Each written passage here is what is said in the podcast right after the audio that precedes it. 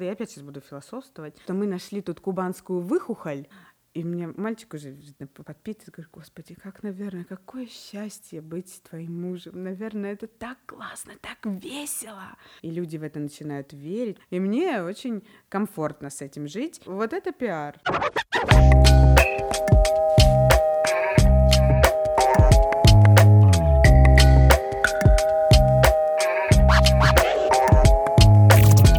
Привет, это Тао Кита, у нас в гостях Зоя Австрийская, руководитель проекта пресс-службы Яндекс Доставки. И сегодня я бы хотел с ней поговорить про пиар. Привет, Зоя. Привет, Андрей. Ну, расскажи мне, что такое пиар. Это очень смешно. Мы вчера а, пили, пили, все, точка, и обсуждали, что такое пиар и что такое маркетинг, и почему краснодарские компании не могут позволить себе отдельных людей на а, пиар, отдельных людей от маркетинга и рекламы. И пришли а, к выводу, а, что во-первых, все хотят сэкономить, естественно, а во-вторых, что пиар — это действительно очень эфемерная фигня. И когда э, я рассказываю бабушке, что такое пиар, я говорю, ну, это когда я общаюсь с журналистами и рассказываю им, какая компания у нас хорошая. Он такой, М, и что, об этом говорят? Я говорю, да, я им говорю, вот пишите про это, и они пишут. Ну, вот это очень красивая, идеальная история, такого не бывает. Но если э, в общем я бы хотела, чтобы так было. У меня вот мечта на этот год, чтобы э, какой-нибудь журналист коммерсанта или Форбса взял мои тезисы, сказал, боже, как интересно, какая тема классная, взял и написал очень интересную, вдумчивую, такую аналитическую статью по моим тезисам. Вот это идеальный мир. Но часто пиар — это что-то такое прямо эфемерное, когда ты собираешь водные от бездева, от э, э, директора по маркетингу, от э, всяких разных представителей бизнеса, собираешь это все в кучу и делаешь из четких, понятных тезисов что-то такое воздушное, что-то такое интересное, что тебе самой начинает это нравиться, и люди в это начинают верить, потому что у тебя глаза горят, потому что ты улыбаешься с бокалом вина за, на конференции, и э, люди начинают говорить, ну, твои коллеги, конкуренты, говорить о твоей компании, о том, что Ой, какая же Зоя, такая успешная сучка. Вот, и э, вот это пиар, вот это пиар про э, твою энергию, которую ты можешь собрать из чего-то реального во что-то вот эфемерное. Вот я вот про это чувствую. Кругом обман. Нет, это не так. Пиар это не обман. Пиар это э, то, во что ты веришь. Э, раньше была такая байка, не знаю, наверное, все знают, даже не пиарщики. Э, пиар это любовь. Вот это чистая байка, но тем не менее она отталкивается от правды, потому что, я вот уже сказала, ты когда начинаешь в это верить, и в правду, и в неправду, или в полуправду, а, ты реально начинаешь в это вкладывать себя. А как бы ты это ни назвал, можно назвать любовью, можно назвать верой, можно назвать профессионализмом, но это не вранье. Когда ты начинаешь это раскладывать в себе в голове, и э, реально видишь, что это правда, это, это не вранье, это становится правдой. Хорошо. А скажи, пожалуйста, могут быть ли у пиарщика какие-то жесткие, строгие принципы, которым он следует, и за какие дела пиар-специалист никакой не возьмется, или все-таки любой пиарщик — это адвокат дьявола, и рано или поздно на каждый кейс найдется свой пиар-специалист? На каждый кейс найдется свой пиар-специалист, это точно. Что касается, э, ну и так же, как и на каждого человека найдется свой друг, на каждого, на, на каждую подлую историю найдется э, свой ценитель, на каждую классную историю найдется свой ненавистник и хейтер. Ну, то есть мы все разные, и это норм. Про этическую какую-то сторону я со своей стороны вот я думала про этот вопрос, и я не смогла придумать прям прямой ответ, за что бы я точно не взялась. Ну, наверное, какие-то общепринятые этические неприятные вещи, типа адренохрома. Но, возможно, возможно, в этом есть какие-то свои преимущества, можно в них найти в каких-то тоже сложных кейсах. Не знаю. У меня был кейс, от которого я отказалась не по причине его этики, а по причине заказчика. Когда заказчик пришел и сказал абсолютно четкие вводные, абсолютно четкие задачу, поставил вот это, это и это, мы начали делать, и потом э, при, начали приносить э, результаты, он говорит, нет, я не это просил. Мы начали поднимать, поднимать запись, говорит, да нет, вот это же. Он говорит, нет, я не это имел в виду. Ну и тут я поняла, что я просто больше времени, сил э, и денег на это потрачу, чем получу. И прям очень жестко сказала нет. Там была ситуация прям такая очень спорная и неприятная, потому что заказчик не понял, что произошло. Она прям пришла и сказала, Зой, ну, пожалуйста, ты должна взять этот, этот кейс, ты должна взять мой проект. Я очень классно поставила задачу. И сказала, да, задача была поставлена классно, но ты ее принимаешь не классно. Мы прям отказались от денег. По поводу этики, ну, наверняка. Я прям достаточно принципиальная. Это, кстати, очень-очень портит мне жизнь. Принципиальная. А ты бы работала с госорганами? Да. Да, работала бы. А, госорганы, э, госорганам, во-первых, рознь.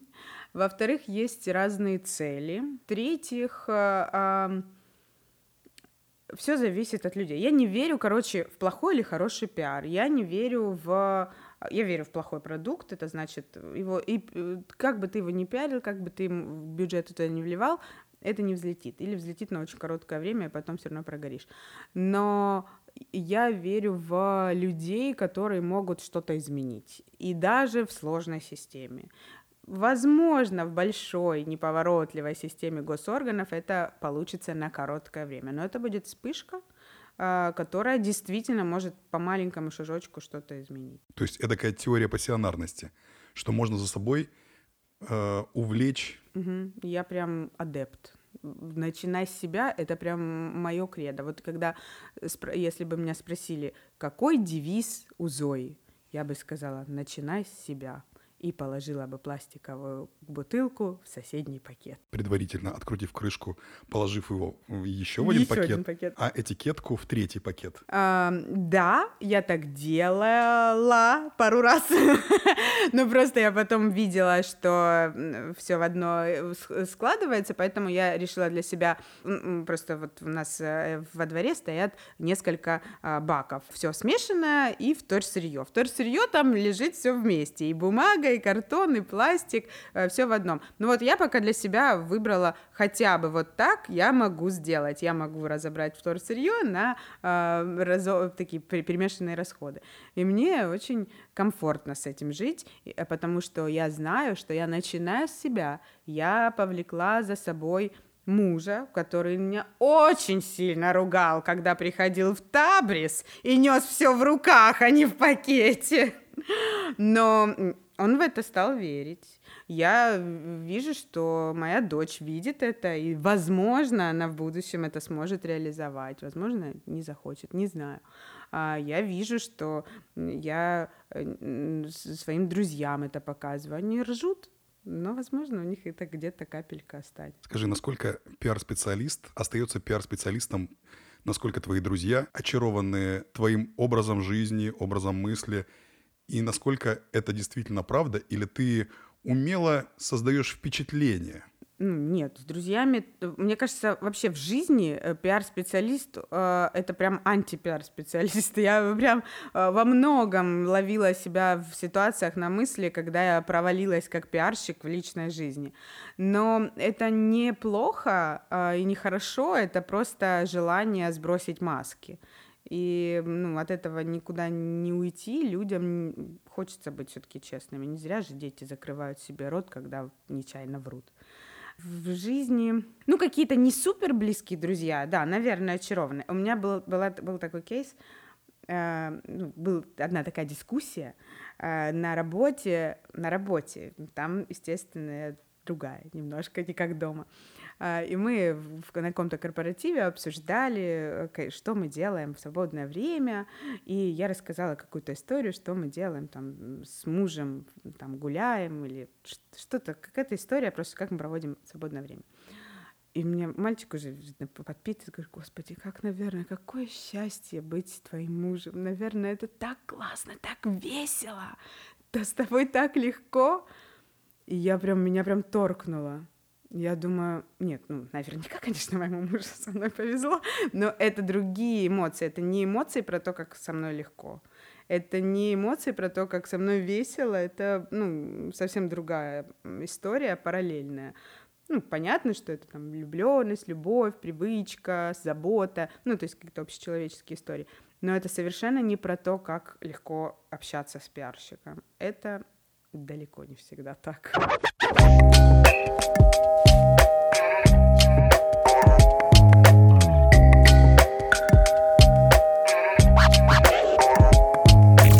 Пиарщик это, это, это тал, про талант или про усердие и образ мысли. Опять из двух, одно, одно и то же, я бы сказала, из двух синонимов.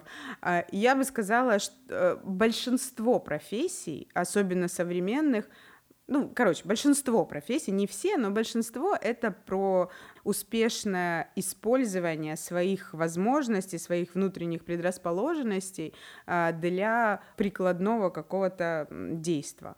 А вот про пиар я могу сказать так, что, ну, наверняка человек, который не любит разговаривать, не любит э, читать, не любит истории, наверняка ему было бы сложно.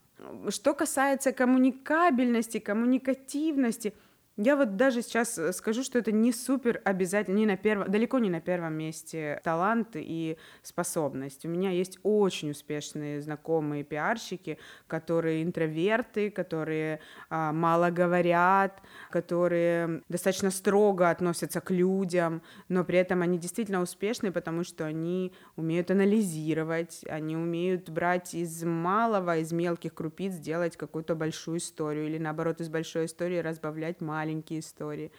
Поэтому, ну, какие-то предрасположенности, наверное, есть, но всегда, я вот всегда думаю про то, что самое главное в любой профессии — это знать цель. И еще важно и классно, если твоя цель личная совпадает или хотя бы идет параллельно с целью компании, тогда все ну, очень, возможно, получится классно. Хорошо, тогда пять качеств, без которых хороший специалист, пиар-специалист не получится никогда. Ты уже назвала все равно коммуникативность, умение рассказывать истории, умение, наверное, придумывать истории. Короче, первое, я прям удивительную вещь скажу. Самое первое качество — это аналитическое, э, даже, не, может быть, не склад ума, но умение анализировать. Анализировать правду от лжи, анализировать важное от неважного, анализировать, что будет интересно и что будет проходным. Вот самое первое важное качество — это анализ — Потому что очень большой объем информации сейчас, и его надо, конечно, зерна от плевел уметь э, отсоединять. У меня не всегда получается, э, но я стараюсь. А это анализ или чуйка? Профессиональная чуйка? Чуйка приходит с опытом. Поэтому сначала ты анализируешь, сидишь, читаешь, пробуешь, а потом уже это просто быстрее происходит. Как говорят, что чувство — это э, симбиоз опыта и интуиции. Или даже интуиция — это симбиоз опыта и, э, и профессионализма, который потом ты просто быстрее делаешь эти э, аналитические расчеты. Как мы недавно читали детскую энциклопедию, где рассказывалось, как э, в мозгу мозг дает э, задачу э, руке подняться, она поднимается, и мозг понимает, что она поднялась. И моя дочка говорит, подожди, как это возможно? Я не думаю, чтобы у меня рука поднялась, она сама поднимается. Я говорю, вот за эту милли, милли, миллисекунды твой мозг уже это все сделал. Вот это про то же самое. Ты даже не понимаешь, что ты проанализировал. Это просто ну, быстро произошло. Сколько? Сейчас я подумаю. Ну, я имею в виду, первое э, — это анализ. Второе ну, вот мне казалось раньше, когда я начинала свою карьеру, э, что второе важное качество в человеке, который работает с коммуникациями, это любить людей. Ну вот, э, когда развеялись эти розовые очки, пиар — это любовь, это вырос, вырисовалось не про любовь, а скорее про любознательность. Вот я очень сильно, я поймала себе на мысли, когда я стала э, превращаться немножко в ханжу, что я совсем не люблю людей, которые не любознательны, которым неинтересно. Вот мне это прям странно. То есть если тебе не интересно, как бедуины ходят по пустыне, мне это странно. Казалось бы, меня почему в Краснодаре должно беспокоить, как бедуины ходят? Мне очень интересно, как они наматывают эту штучку на голову, я имею в виду. Вот. Или а, как э, как произош... как э, царевна Софья э, стала таким монстром в глазах истории, хотя она не делала ничего большего и худшего, чем делал Петр Первый. Но тем не менее, она же просто пиарский провал. Вот если тебе это не интересно, для меня это прям вот ну ощущение, что ну человек не супер далекий я признаю, что я свинья и ханжа в этом, в этом моменте, ничего не могу себе подать. Вот любознательность прям важно, а, потому что если не интересно тебе, значит, почему должно интересно слушать твои истории? Третий пункт, третий пункт. Ну, это, наверное, из второго выходит, это желание учиться. Я всегда любила учиться, мне очень нравится узнавать, мне очень нравится ощущение, когда скрипит мозг, когда ты пытаешься в него что-то, особенно во взрослом возрасте, я поняла, что английский учить заново во взрослом возрасте намного сложнее, чем было в школе. И э, я понимаю, что я новые какие-то слова туда вбиваю, а он прям скрипит. Я такая, бедный мой мозг, ну давай, давай. Мне нравится этот э, процесс. Короче, вот третье — это проучиться, потому что ты начинаешь учиться э, сначала историям, потом э, как выступать на публике, потом как делать презентации. Конечно, ты можешь это сделать на опыте, но это все тоже учеба. Вот, еще два, еще два. Ну, вот я бы сказала, что пиарщику, конечно, важно ну, какие-то такие профессиональные вещи иметь. Но это, опять же, про учиться. Ты э, понял, э, какие твои точки роста, и ты планируешь про аналитику, планируешь, что тебе надо выучить. И через годик ты уже раз такой, галочка, галочка, галочка. Пятое я не придумал. Ты бы хотела, чтобы твоя дочь пошла по твоим стопам? Ты бы, ты бы желала ей своей судьбы? Ой, нет, судьбы точно нет. Судьба, я очень надеюсь, у нее будет другая. Ну, не потому, что моя плохая, а потому что она моя. я ее себе присвою. А, нет, э, я бы не хотела за нее решать, но у меня есть какие-то незакрытые э, желания детские, школьные, профессиональные – которые я бы очень хотела дать ей возможность хотя бы их э, забрать. И они, опять же, кстати, связаны с теми пунктами, которые я сказала. Я бы хотела ей дать очень хорошее образование. Это прям моя, ну вот прям мечта. Э, я бы очень хотела, чтобы она была open mind, ну, то есть открыта всему и могла быть своей где угодно. Вот это прям очень большое мое желание. А, еще чего у нас не было, я имею в виду у нас примерно там плюс-минус от 20 до 45, а, я бы сказала, что у нас а, не было возможности, а, нет, невозможности, нам не рассказывали, что можно желать всего, чего хочешь. Вот сейчас это модно, сейчас все говорят, слушай себя, чувствуй, что ты хочешь. Вот мое очень большое желание ей бы э, рассказать, я не знаю, это не рассказывать, это должно почувствоваться, ей бы сказать и вдолбить куда-нибудь там на подкорку, что э, свои желания нужно слушать, нужно их выкристаллизовывать и прямо идти туда. Потому что вот, ну, нас не учили про то, что ты хочешь, это важно. Это было просто, ну, подожди, вот надо так, ну, может быть, ты хочешь, может, получится. Но получится только то, что реально. Вот я бы хотела, чтобы она понимала, что получится даже то, что нереально. Вот это мое очень большое желание. А связано это будет с пиаром, с поваром или с визажистом. Ну, неважно. Я допускаю, что она будет классным поваром. Потому что, конечно, она готовит гораздо лучше, чем я в свои восемь. Ты знаешь, однажды Фидель Кастро сказал, что нет ничего невозможного. И недословно. Нет ничего невозможного. То, что мы считали невозможным вчера, стало возможным сегодня. То, что мы считаем невозможным завтра, станет возможным там, послезавтра. Соответственно, сейчас дети, мне кажется, настолько по-другому смотрят на мир, смотрят все равно на окружающих, смотрят на то, как все происходит, что еще вчера, условно, там вы жили в Краснодаре, сейчас вы живете в Москве, и для ребенка это не является чем-то таким, знаешь, переломным. Она просто переехала и переехала. У меня друзья живут в Катаре сейчас, э, работают на чемпионате мира по футболу, и дети гораздо проще воспринимают даже переезд, потому что они между, ну, по сути, живут там между Питером и, и Дохой.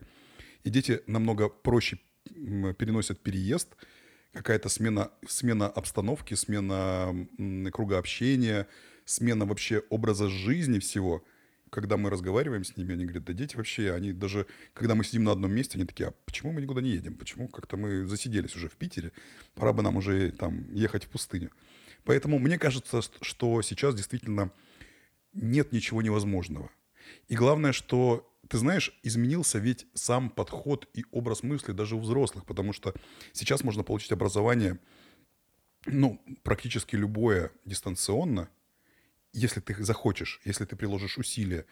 Плюс, если ты приложишь усилия и выучишь дополнительно к этому иностранный язык, хотя бы один, то у тебя открываются безграничные просто возможности. У меня очень много знакомых работают на иностранные компании, там, на американские, прекрасно себя чувствуют, живя в России и зарабатывая там в долларах и, и тратя здесь в рублях, совершенно прекрасно. Стоит только захотеть, можно в космос полететь. Поэтому я думаю, что для дочери, знаешь, если ты ей просто объяснишь, что э, рамки только в голове, понятно, что мы, мы сейчас не говорим о каких-то очевидных вещах, когда есть какие-то очевидные ограничивающие факторы. Но в целом рамки только в голове. И многие даже из моего какого-то окружения, мои сверстники, мои однокурсники, с которыми мы общаемся, они такие, а, нифига себе, нифига себе, ты там жил в Саудовской Аравии, ты ездил туда-сюда. Да, потому что мне просто нету рамки, что я не могу взять и уехать из Тимошевска куда-то там, например, дальше, или, или там из Тихорецка куда-то. Потому что люди такие, блин, ну куда я поеду, ну мне уже 30, и, и ну вообще жизнь-то вот уже сложилась, я тут вот уже работаю сколько, и люди сами себя загоняют в эти рамки, в этот загончик, сидят там и такие, да, нам и тут хорошо. А потом смотрят чей-то Инстаграм, такие, ну, конечно, ну а что ж так? Если бы я тоже захотел, я бы тоже сейчас в Лос-Анджелесе бы жил, и все было бы у меня вообще по-другому. Но я просто не хочу. Мне нормально тут вот. Слушай, ну, возможно, ты, кстати, вот здесь вот очень прав. Действительно, если бы я захотел. Тут, а, конечно, очень сложно говорить про то, что а ты неправильно хочешь. Мне это голову ломало лет 10 назад, когда я читала там вот эти модные там Зеланда и э, Секрет, мне прям, у меня прям взрывался мозг. Что значит, блин, неправильно хочешь? Ты или хочешь, или не хочешь? Вот, ну это, это прям дико. А, ну, потом у меня начало тоже меняться мировоззрение, ну, отношение к этому, даже не мировоззрение, а отношение. Но вот ты очень правильно сказал, если бы я захотела, значит, они действительно не хотят в Лос-Анджелес. Завидуют, да, но хотеть, для того, чтобы хотеть, надо это, это желание осознать. И, возможно, ему Тихорецкий будет очень классно, но без вот этого налета ну, вот, а вот он, вот у него классно, а у меня не классно. А вот э, э, классно может быть и в Тихорецке, вот так. Абсолютно. Быть. Я считаю, нужно иметь смелость это признавать и не стремиться всем одновременно в Москву, Такие, я перееду в Москву на любую. Ты вот пошла в Яндекс, а я пойду официантом. Но мы же в Москве, да. у нас же все отлично, у нас же все замечательно. Хотя в Тихорецке он может быть там директором магазина, условно говоря. Конечно, нужно быть счастливым здесь и сейчас, в моменте. И если тебя что-то не устраивает, то менять это. И осознавать это и хотеть это изменить, если ты действительно не согласен с тем, как дела обстоят сейчас. Но в целом я считаю, что абсолютно не обязательно уезжать из Тихорецка, Тимошевска, я не знаю, Старокорсунка, Старокорсунки, Краснодара, откуда угодно. Даже из Москвы, я не знаю, уезжать за границу, как многие такие, ой, в Москве. Мы очень часто сталкивались с этим в Казани. Казанцы очень-очень сильно зажрались. Потому что Казань, конечно же, очень классный город. Он очень э, современный, очень удобный, очень хороший транспорт, очень богатый город, из-за этого, а, безусловно, это тянет все остальное. Плюс у них действительно очень хорошо развита инфраструктура, спортивная инфраструктура, детям есть куда ходить, в каждом районе есть бассейн и так далее. И такие, ой, в Казани ну, невозможно жить. Надо, наверное, переезжать уже в Москву или хотя бы в Питер. А желательно, конечно, за границу. Здесь уже ну, просто нестерпимо. И каждый раз этим людям я задавал один и тот же вопрос. А ты где вообще был в России, кроме Казани? Ну, вот Казани и Москвы. Ну, нигде. Но вот везде лучше, чем в Казани. Ты поедь туда, где хуже. Потому что, когда ты э, начинаешь упираться и говорить о том, что, ой, Казань, ну что-то, просто поедь, вот отъедь, я не знаю, 300 километров от, от Казани в любом направлении. Даже тот же Нижний Новгород. Они очень завидуют Казани и очень э, хотят быть такими же, как Казань. Или Уфа. Ребята эм, из Уфы всегда говорят, что э, для них Казань — это как сын маминой подруги. Они вроде пытаются, пытаются, пытаются, но Казань всегда на голову впереди. Вот постоянное такое ощущение, и люди всегда недовольны. Также недовольны в Москве. Фу, Москва, м, надо ехать там в Силиконовую долину работать, потому что вот там жизнь. Потом приезжают и просто сидят, э, я не знаю, в своей квартире, там работают на удаленке, но да, зато они где-то там за границей. Ну, тут каждому, понимаешь, у каждого действительно своя судьба, свой путь, и надо, наверное, не уподавляться кому-то, а почувствовать, что нужно именно тебе, и в чем ты сам будешь иметь какое-то счастье. Ну, ты же понимаешь, да, что мы сейчас теоретизируем все это? Мы идеализируем. Идеализируем, теоретизируем а, и тянемся вообще к будущему а, великолепному, к светлому будущему России. А это не важно, но ты же понимаешь, что во все времена люди тянулись к светлому будущему. И без этого не бывает вообще ничего. Во имя этого светлого будущего люди стремятся, люди что-то изобретают, люди что-то делают, куда-то, я не знаю, плывут, летят, бегут. Им нужна цель, им нужна мечта. Поэтому она была, есть и будет. И светлое будущее для России — это такая же недостижимая мечта, как звезда Тау-Кита в созвездии кита. Слушай, ну и такое же, наверное, как недостижимое, как э, не знаю, а, убрать э, имидж американцев как недалеких и не суперобразованных. А у них тоже, наверное, же есть какие-то свои беды, которым они бы хотели, от которых они хотели бы убежать. Я это все к тому, что надо, я бы хотела закончить эту мысль на том, что хорошо не там, где нас нет, а хорошо там, где мы есть. И неважно, где это будет. Это будет в Лос-Анджелесе, в Казани или в Краснодаре. И да, про рамки в голове это прям бич. Вообще, мне до сих пор очень сложно это понять, правда. Это правда сложно.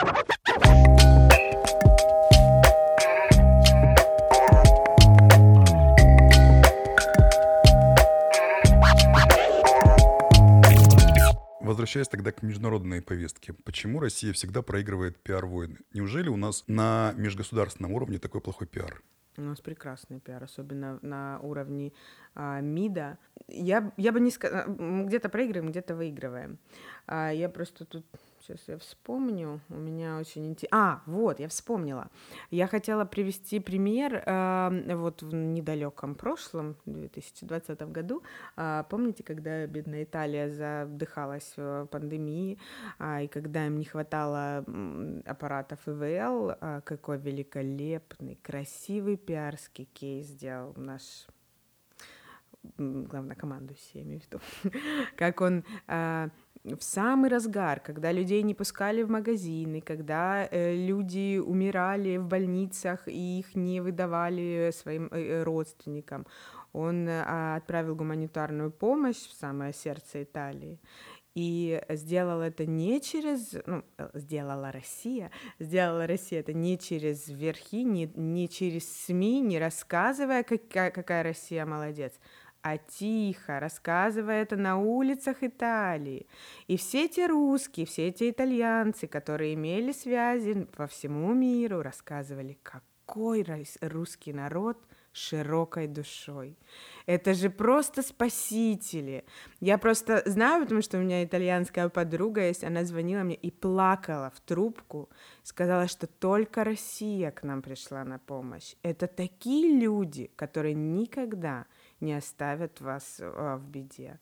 Это вот очень тонкий момент. Это не, это мы видим с вами на по верхам, что видит там, что нам переводят в Таймс, и вечно это э, синдром жертвы, что вот нас ненавидят. На самом деле мы далеко не жертва. Россия не жертва.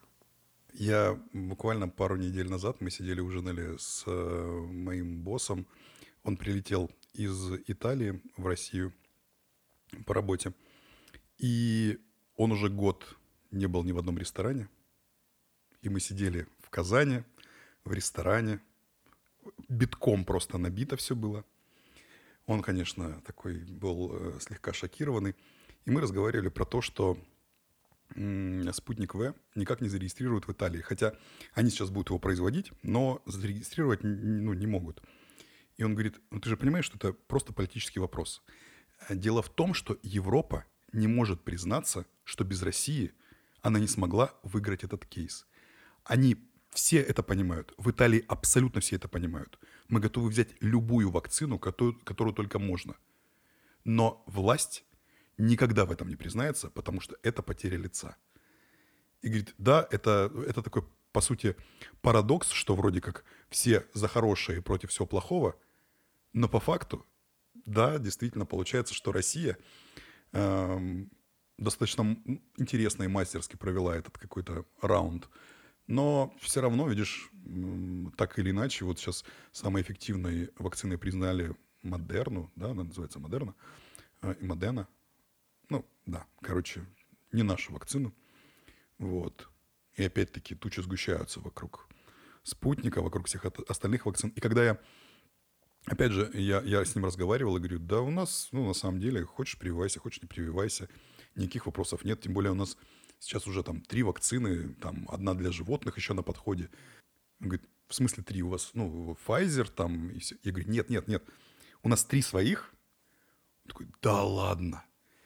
И он говорит, а сколько стоит? Я говорю, бесплатно. Ты просто приходишь, тебя, тебе ставят, э, ну, вакцинируют, и ты уходишь там, а в ЦУМе еще и мороженое дают. Он такой, м-м, а мы можем где-нибудь здесь привиться?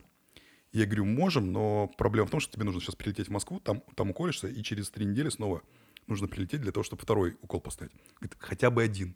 Один-то тоже хоть от чего-то да спасет. Я говорю, ну, если так, то, конечно. А возвращаясь к нашему разговору, к нашему диалогу, скажи мне, пожалуйста, у тебя есть в пиаре ощущение стресса? Или ты работаешь в основном только с какими-то положительными поводами? И вообще, пиарщик, он живет в стрессе? Или это для него привычное состояние? Не, ну привычное состояние стресса для человека, оно неестественно. Но все-таки я думаю, что э, стресс и любые наши невзгоды, я опять сейчас буду философствовать, это про личный выбор каждого. Это не зависит от профессия, профессии, не зависит от работы. Это все-таки ну, стиль мышления или стиль жизни, или вот сейчас а, способ а, справиться с чем-то твоим внутренним у пиарщика всегда все горит. Вот это э, очень знаменитая популярная пословица, приговорка про ивент-менеджера, когда ты едешь на велосипеде, велосипед горит, и все горит, и я горю. Вот это про пиар. Это прям, вот прям ежедневная история, это как бы норма. Но как ты к этому относишься, и будет ли это для тебя стрессом и депрессией, выматывающей историей, а, это все-таки выбор твой очень сильно зависит, на мой взгляд, я могу ошибаться, на мой взгляд, зависит от э, команды, от э, э, твоего руководителя. Причем под руководителем я не имею в виду там себя, а, например, про основателя компании. Вот э, на моем опыте я прям чувствую энергию э, компании, когда ты приходишь, и в этой компании человек, который драйвовый, который все время сам бежит и не понимает, почему этот человек сейчас так медленно говорит. Надо быстрее написать текст и уже отдать Форбсу. Или когда человек спокойный, вдумчивый, э, он примерно понимает, когда это выйдет, когда нет. У меня был такой э, разговор. Я брала первое вводное интервью своего руководителя, только пришла там на работу, э, я ему, э, у него задаю ему вопрос, да-да-да-да-да-да-да. А он отвечает, отвечает, отвечает. Я ему такая, понятно, да-да-да-да-да-да-да. И он такой, отвечает на первый еще вопрос, отвечает. Я очень сильно почувствовала себя той зайчихой из Зверополиса, которая разговаривает с ленивцем. Это прям вот был, была картинка из этого мультика. А, и вот ощу, ощущение от основателя очень сильно влияет на ощущение многих сотрудников, но я не могу говорить за других, там, за программистов, они это свой мир, но за пиарщика это точно абсолютно, потому что вот я как сказала, ты должен собрать и эти э, водные, эти энергии, эти тексты должен выдать в эфир, ну, в паблик. И для этого, ну, тебе нужно чувствовать э, вообще, ну, ощущение компании, ощущение основателя. Поэтому вот от этого тоже много зависит. Э, резюмируя, стресс есть, э, быть в нем или не быть, скорее выбираешь ты, но проблема выгорания однозначно на повестке дня, ну, у многих прям у многих. Ну, я вот стараюсь все-таки с этим как-то справиться э, в плане того, что, ну, принять другое правильное решение и не быть вот тем самым выгорающим зайцем. Какой самый изящный и интересный кейс в твоей практике? Я его обожаю, я его уже, мне кажется, рассказывала пару-тройку тысяч раз. А, он, а, он достаточно старый, и о, вообще достаточно мелкий, но я его прям очень люблю. У меня в период между переходами с одной компании в другую э, ну, было много такой какой-то прям энергии жизни, и вокруг меня такая классная команда собралась, и мы сделали классный э, фестиваль, назывался он Jumping. Это когда на великах прыгают в воду. А, мы договорились э, с руководителем парков, э, потому что у нас же на Кубани парки стоят, мы уже делали такой фестиваль, это было в другом месте, там на частной территории, а это мы решили сделать в парке для всех желающих. Мы договорились с администрацией парка, а, написали письмо в администрацию, а нет, мы написали письмо в администрацию парка, они согласились, а они должны были написать э, письмо в администрацию города. Они нас заверили, что все тип-топ, все хорошо, и за три дня до мероприятия, понятно, даже реклама прошла, все, все уже приглашены. А за три дня до мероприятия они нам звонят, говорят, слушайте, а нам город не разрешил в нашу Кубань прыгать, там она не очень чистая, не разрешают. Я говорю, подождите, но у меня же от вас есть разрешение, это вообще суть мероприятия, в воду с великами. Он говорит, ну мы ничего не можем сделать, мы вот написали вчера, а сегодня они нам ответили. Я говорю, ребят, ну вы же срываете мне мероприятие. Ну вот так и сяк. Ну, я села, у меня было, была возможность просто все закрыть, э, вернуть спонсорские деньги расплакаться или что-нибудь другое придумать. А, когда э, я была э, на застройке, уже застройка у меня идет, на застройке я вижу семейку уточек под а, небезызвестным мостом. Смотрю уточки, так думаю, интересно. Как же мы этих уточек можем... Вот у меня прям щелкнуло, что это утки должны быть. Я позвонила известному а, зоозащитнику Краснодара, Андрей Помидоров, привет, а, и говорю ему, Андрей, ты можешь мне прокомментировать э, что-нибудь в духе того, что мы... А, нет, это было сначала не уточки. Мы сначала, я говорю, можно мы э, сделаем какую-нибудь такой с тобой пиарский историю, э, что мы нашли тут кубанскую выхухоль, и, и чтобы ее не беспокоить, на, мы не будем прыгать в воду. Он взял час на подумать, звонит мне, говорит, Зой, ну нет, меня, меня посчитают дебилом. Ну, блин, какая выхухоль. Давай что-нибудь другое. Я ему, Андрей, надо, надо что-то придумать. Он говорит, слушай, а утки, утки же, они же гнездятся. Я говорю, давай расскажем, что... А... Утка на нерест пошла. Примерно так. Что мы увидели редких, редкую а, семью уток, которая под этим мостом гнездится, и если мы будем с великами прыгать, мы их побеспокоим, и они перестанут прилетать на Кубань. Я это написала ну, на известные наши СМИ. Благо, я же была на застройке, у меня есть фоточки. Я смотрю, правда, уточки шли, я их пофоткала. И э, у меня были фотки уток. Я прислала в СМИ фотки уток, тезисы про то, что э, уточки могут э, умереть или улететь навсегда. И комментарии Андрея Помидорова о том, что действительно утки могут никогда не вернуться в столицу Кубани. Об этом вышло несколько публикаций, там в СМИ раз, рассказали про то, что э, известный фестиваль фанджампинг э, не будет проводиться в воду, э, потому что уток побеспокоит. Очень много было беспокойств про этих птиц, и мы заказали большую подушку, в которую прыгали велосипедисты вместо воды. Ну, так была спасена история, и у меня был бесплатный пиар-фестиваль. Браво. Просто браво. Но это не выхухоль была, к сожалению.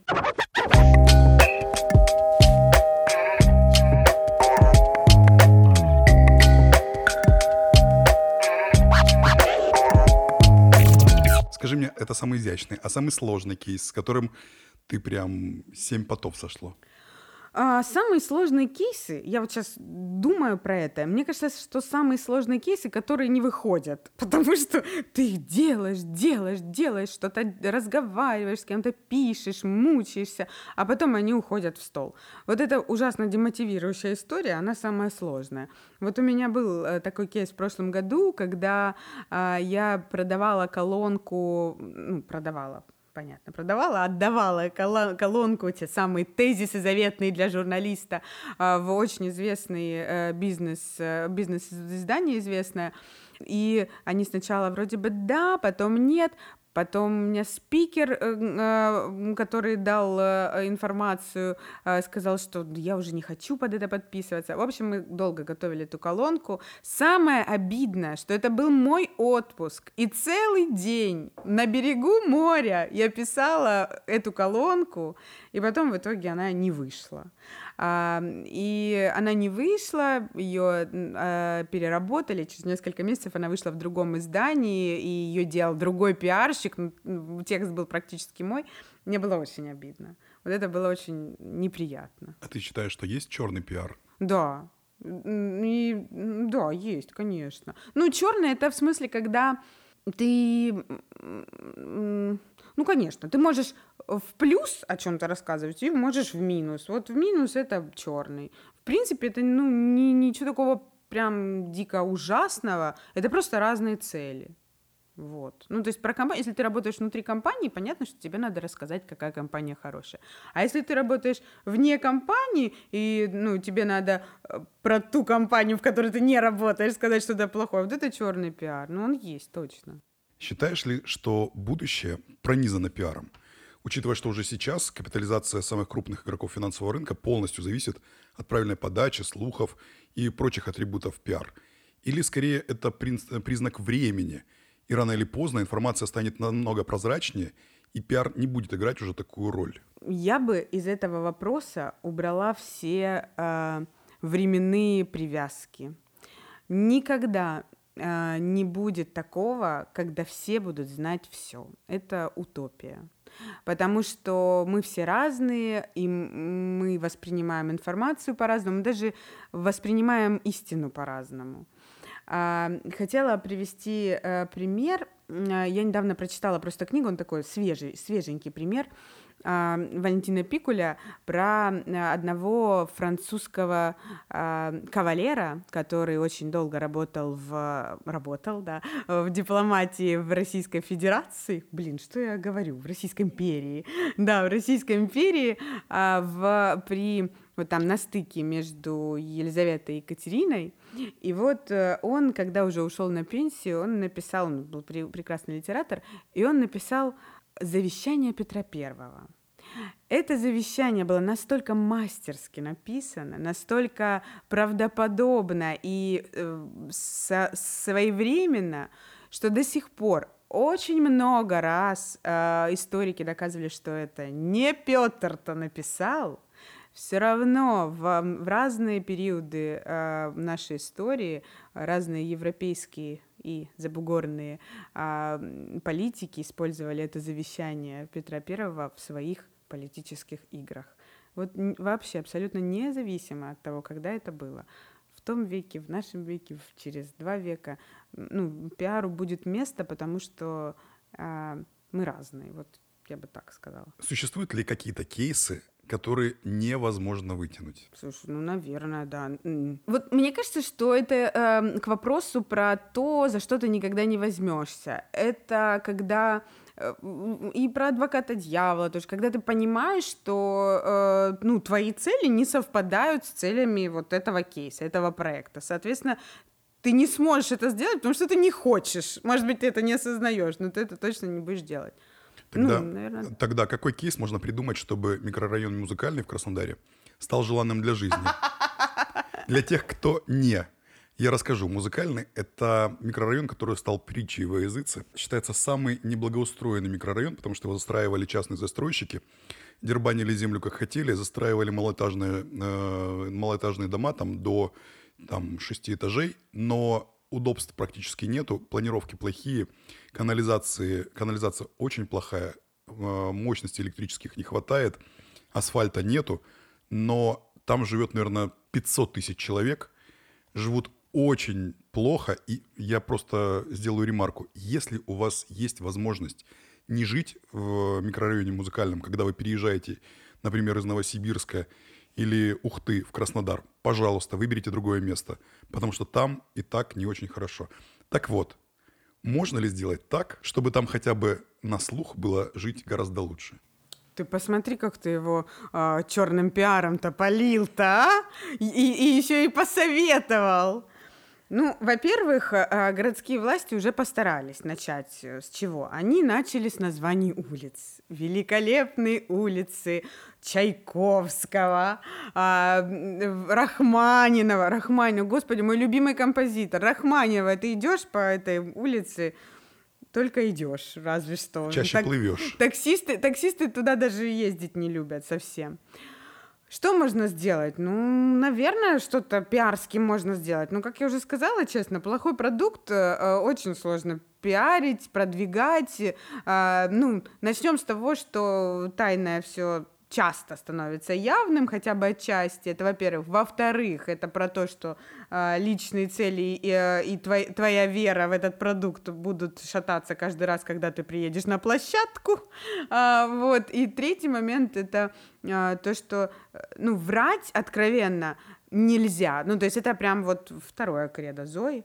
А, врать не надо потому что абсолютно точно любой человек, даже очень э, внимательный, он заврется и когда-то проколется.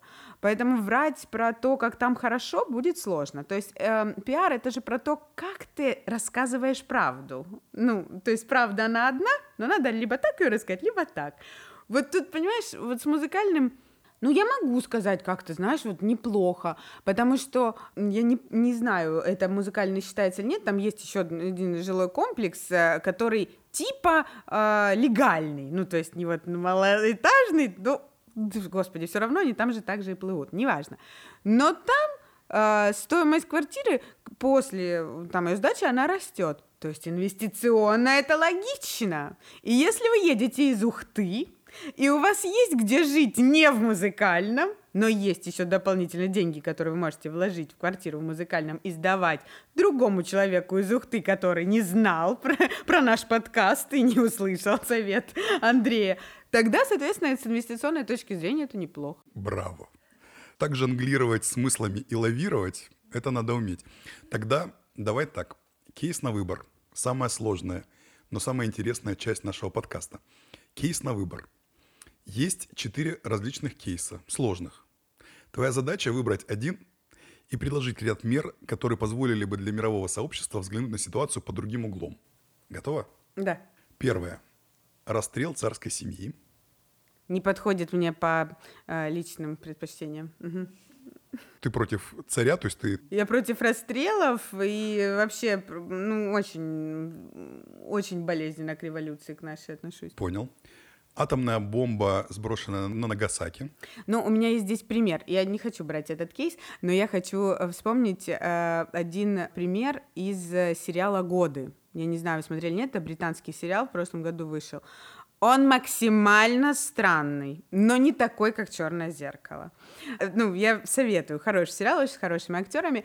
И вот там была история, когда э, тоже правительство сбросило атомную бомбу на целый город, и, ну, все были в шоке. Ну, то есть э, цивилизованное сообщество Англии, ну, они ну, их просто разорвало. Как это вообще возможно? Как, как, как люди, как правительство могло на это пойти? Это просто, ну, нонсенс. И потом через год, по-моему, через год или через несколько, одна из героинь говорит, слушайте, а помните, ведь э, э, несколько лет назад был вот этот взрыв, и мы все думали, что наша жизнь больше никогда не будет прежней. А мы по-прежнему ходим на работу, мы по-прежнему плачемся от того, что нам не хватает денег на молоко, и мы по-прежнему живем своей жизнью. Неважно, как ты об этом рассказываешь, мы обычные люди. Давай дальше. Кейс номер три кейс Клинтон-Левинский. Э. И мне кажется, он здесь самый простой, честно говоря.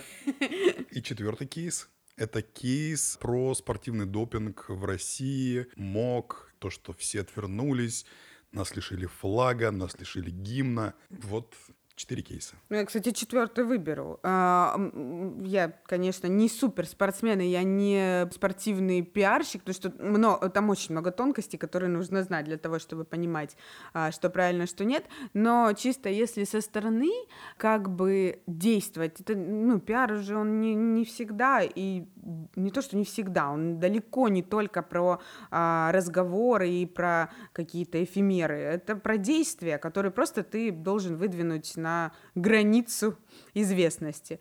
А, вот здесь я бы сделала несколько действий, и я, честно говоря, очень удивлена, что наши власти на это не пошли, потому что, мне кажется, первым первым, что нужно было сделать, это повинная ми- министра спорта просто чуть ли не до харакири. Ну окей, мы в России, но это должна быть какое-то прям посыпание голову пеплом, извинения перед всей страной, перед всем мировым сообществом и какой-то, ну такой в стиле э, новой искренности, э, такое вот покаяние, прям вот что я такой не молодец. Второй пункт — это про какую-то а, исследовательскую историю, про а, тот кейс, который мы выиграли с как раз с вакцинами. Это про торжество российской науки. Вот здесь вот я бы сделала про то, как э, мы считаем, а, как мы ведем исследования, какие препараты действительно работают и не считаются допингом, какие э, считаются, и э, немножко глубже и откры, более открыто стала рассказывать про вот эти вот изыскания. Потому что вот я сейчас, как человек далекий от спорта, я совершенно не могу представить, почему наше медицинское сообщество и спортивное сообщество не понимало, что есть допинг, а там американская понимала, хотя вот это вот пиарская, э, пиарский флер про то, что вот они-то, они-то тоже допинг, но они как-то это скрывают. Ну, вот эта вот виктимность мне не близка. Тут надо, как, конечно, как-то было глубже рассказать про а, что мы делаем, чтобы такого больше не было. И третий момент — это скорее про внутренний, про внутриком, про внутренние коммуникации, про то, что мы бы могли сделать внутри страны. Это вот те деньги, которые мы не потратили или которые мы могли бы овер потратить на спорт, надо было вернуть внутрь системы спортивной подготовки детей, потому что она у нас из рук вон плохая. Это, ну, я даже вот далекий человек от этой истории, это прямо ну, видно. И э, я бы сделала вот из этого очень красивый пиарский такой благотворительный кейс в духе «Газпром», э, мечты сбываются. И не, не просто красивые ролики, а действительно классные площадки, бесплатные секции, э, система отбора талантливых спортсменов в школах, и вот это прямо хорошенько педалировало во всех новостях и во всех газетах. И мы просто через несколько лет бы пожинали плоды лучших результатов, чем э, были до. Ну, наверное, это идеальный мир, но мне кажется, это не суперсложные шаги были бы. Тогда возвращаясь с самого начала нашего разговора, когда я спрашивал, почему муниципальных, э, ну, что работала бы ты, допустим, на госзаказчика, э, почему у нас в муниципальных и государственных структурах такой плохой пиар? Ведь, казалось бы, они понимают, что им нужны такие специалисты. И госсектор всегда может условно отбирать лучших в университете и забирать к себе, каким-то образом мотивировать, хотя бы даже на каком-то начальном этапе для того, чтобы люди получили какой-то опыт. Но это было бы очень хорошая связка между университетом и, ну, то есть теорией и практикой. Почему у нас такой плохой пиар у госструктур? Я не считаю, что у нас плохой пиар. Я считаю, что э, а, все начинается с целеполагания. Вот у нас очень плохое целеполагание внутри госструктур. То есть э, государственные структуры э, не знаю, как мы, наверное, сейчас можем считаться капиталистическим обществом, демократическим, но все-таки у нас очень много э, других исторических э, реалий, когда ну, в некоторых вещах, там, в магазинах э, и в торговых центрах мы действительно абсолютно капиталистическое общество, а вот в, что касается администрации, государственных структур, мы совершенно далеки от демократии от государ... и от э, капиталистического понимания, что есть администрация в городе, в стране. И из-за этого э, у администрации города, да, или там села, у них нет цели продвигать свою структуру, свою э, систему как, как компанию, да, как коммерческую компанию. Поэтому цели рассказывать хорошо про себя у них нет. Это другая, другая цель. А цели пляшет пиар. Это не пиарщик плохой, не ругайте пианиста. Это про ну, не, не ту цель. Она, цель не сделать хороший пиар. Там другая цель. Тогда я воспользуюсь моментом, воспользуюсь нашим подкастом, расскажу историю про то, с чем я столкнулся буквально вчера или позавчера. Я ставил на учет мотоцикл. У меня на все, вообще на все про все ушел час. Из них 40 минут я просто ждал, когда выйдут номера, когда фактически напечатают там СТС-ку и все. Я зарегистрировался через госуслуги, подал заявку, распечатал, приехал в одно касание. Все вообще просто в одно касание. Я был просто в дичайшем восторге от работы МРЭО ГИБДД Краснодарского края. Супер. И если бы все об этом знали, насколько это просто, легко, насколько качественно и хорошо работают госуслуги, чего нет, например, там, в той же там, Швейцарии, чего нету, например, в той же Японии, хотя, казалось бы, эти страны невероятно продвинутые. У нас это есть, и это нужно, об этом нужно рассказывать, это нужно по-хорошему пиарить, я не знаю, потому что, знаешь, даже там э, моя мама всегда говорит, вот, мы всегда, ой, мы так отстаем, вот в Швейцарии, вот у тебя же друзья живут в Швейцарии, вот там-то, наверное, хорошо. Да здесь они приезжают, и здесь им настолько нравится, они настолько удивляются каким-то вещам в России, которые, которым мы уже привыкли, а вы в Москве так привыкли вообще в тройне. Например, они были в шоке от Яндекс Ровера, который просто ездит, развозит еду. А у них в Швейцарии год назад только можно карточкой стало, не карточкой, телефоном стало можно платить в магазинах. То есть вот такие вещи, они на самом деле переворачивают наше сознание с ног на голову. И я часто работаю с иностранцами, они приезжают в Россию и очень удивляются развитости каких-то сервисов, каких-то банковской э, сферы. А мы к этому относимся как, как к норме, еще и ругаем. Ой, что-то там, не знаю, там, пятое-десятое блин, да вон переедь за границу, там банкоматы надо искать еще до сих пор, просто для того, чтобы наличку снять. И также с ГИБДД. Спасибо, супер, это было великолепно. Мне все очень понравилось. Я, э, ты сказал про, а, мы относимся к этому как к норме, еще, еще и ругаем. Я сейчас вспомнила очень а, прикольную историю. Я работала в операторе связи. А, и, ну, пиарщик это же это свяжу, связующее звено, саппорт, а, помощник и скорая медицинская и психологическая помощь любому журналисту или около того. Вот был у меня один знакомый журналист, которому я выдала, кстати, ну, там какой-то пресс-телефон, он тестил нашу сеть, он был давно э, нашим э, абонентом, и вот он мне звонит совершенно злой, просто в диком бешенстве, говорит, Зоя, у вас хуже стала сеть. Я говорю, как это? Ну не может быть, мы строим тут бесконечные вышки, у нас в Краснодарском крае реально круче все работает. Он мне говорит, нет, Зоя, раньше я ехал из Краснодара до э, Черноморки и все время слушал онлайн-радио, а теперь на коротком промежутке в 10 километров у меня помехи. Вот так вот. Помехи э, в э, коротком окне, где, ну, возможно, дерево выросло. Люди действительно это не ценят. И мне кажется, то, что ты сейчас рассказал, это абсолютно не противоречит тому, что э, я говорю про цели. Но нет цели у наших органов э, рассказывать про то, какие они классные. Это не компания, которая продает свои акции. Это не компания, которая продает свои услуги и, в принципе, Андрей, возможно, ну вот, когда ты о хороших а, говоришь а, историях и, и кейсах, мне кажется, что, возможно, это и правильно, когда у тебя цель стоит не рассказать, какой ты классный, да, какой МРЭО молодец, а, а сделать так, чтобы людям было удобно. И, ну, там, сарафанное радио тебя спасет. Это тоже способ пиара. Кстати, очень действенный. Спасибо, Зоя, это было очень интересно. Я напоминаю, у нас в гостях была Зоя Австрийская, руководитель проектов пресс-службы Яндекс Доставки. Спасибо тебе большое. Это был подкаст Тау Кита, разговоры, за которые не стыдно, но нас за них обязательно распнут. Слушайте нас на всех площадках. Пока-пока. Спасибо. Спасибо тебе большое.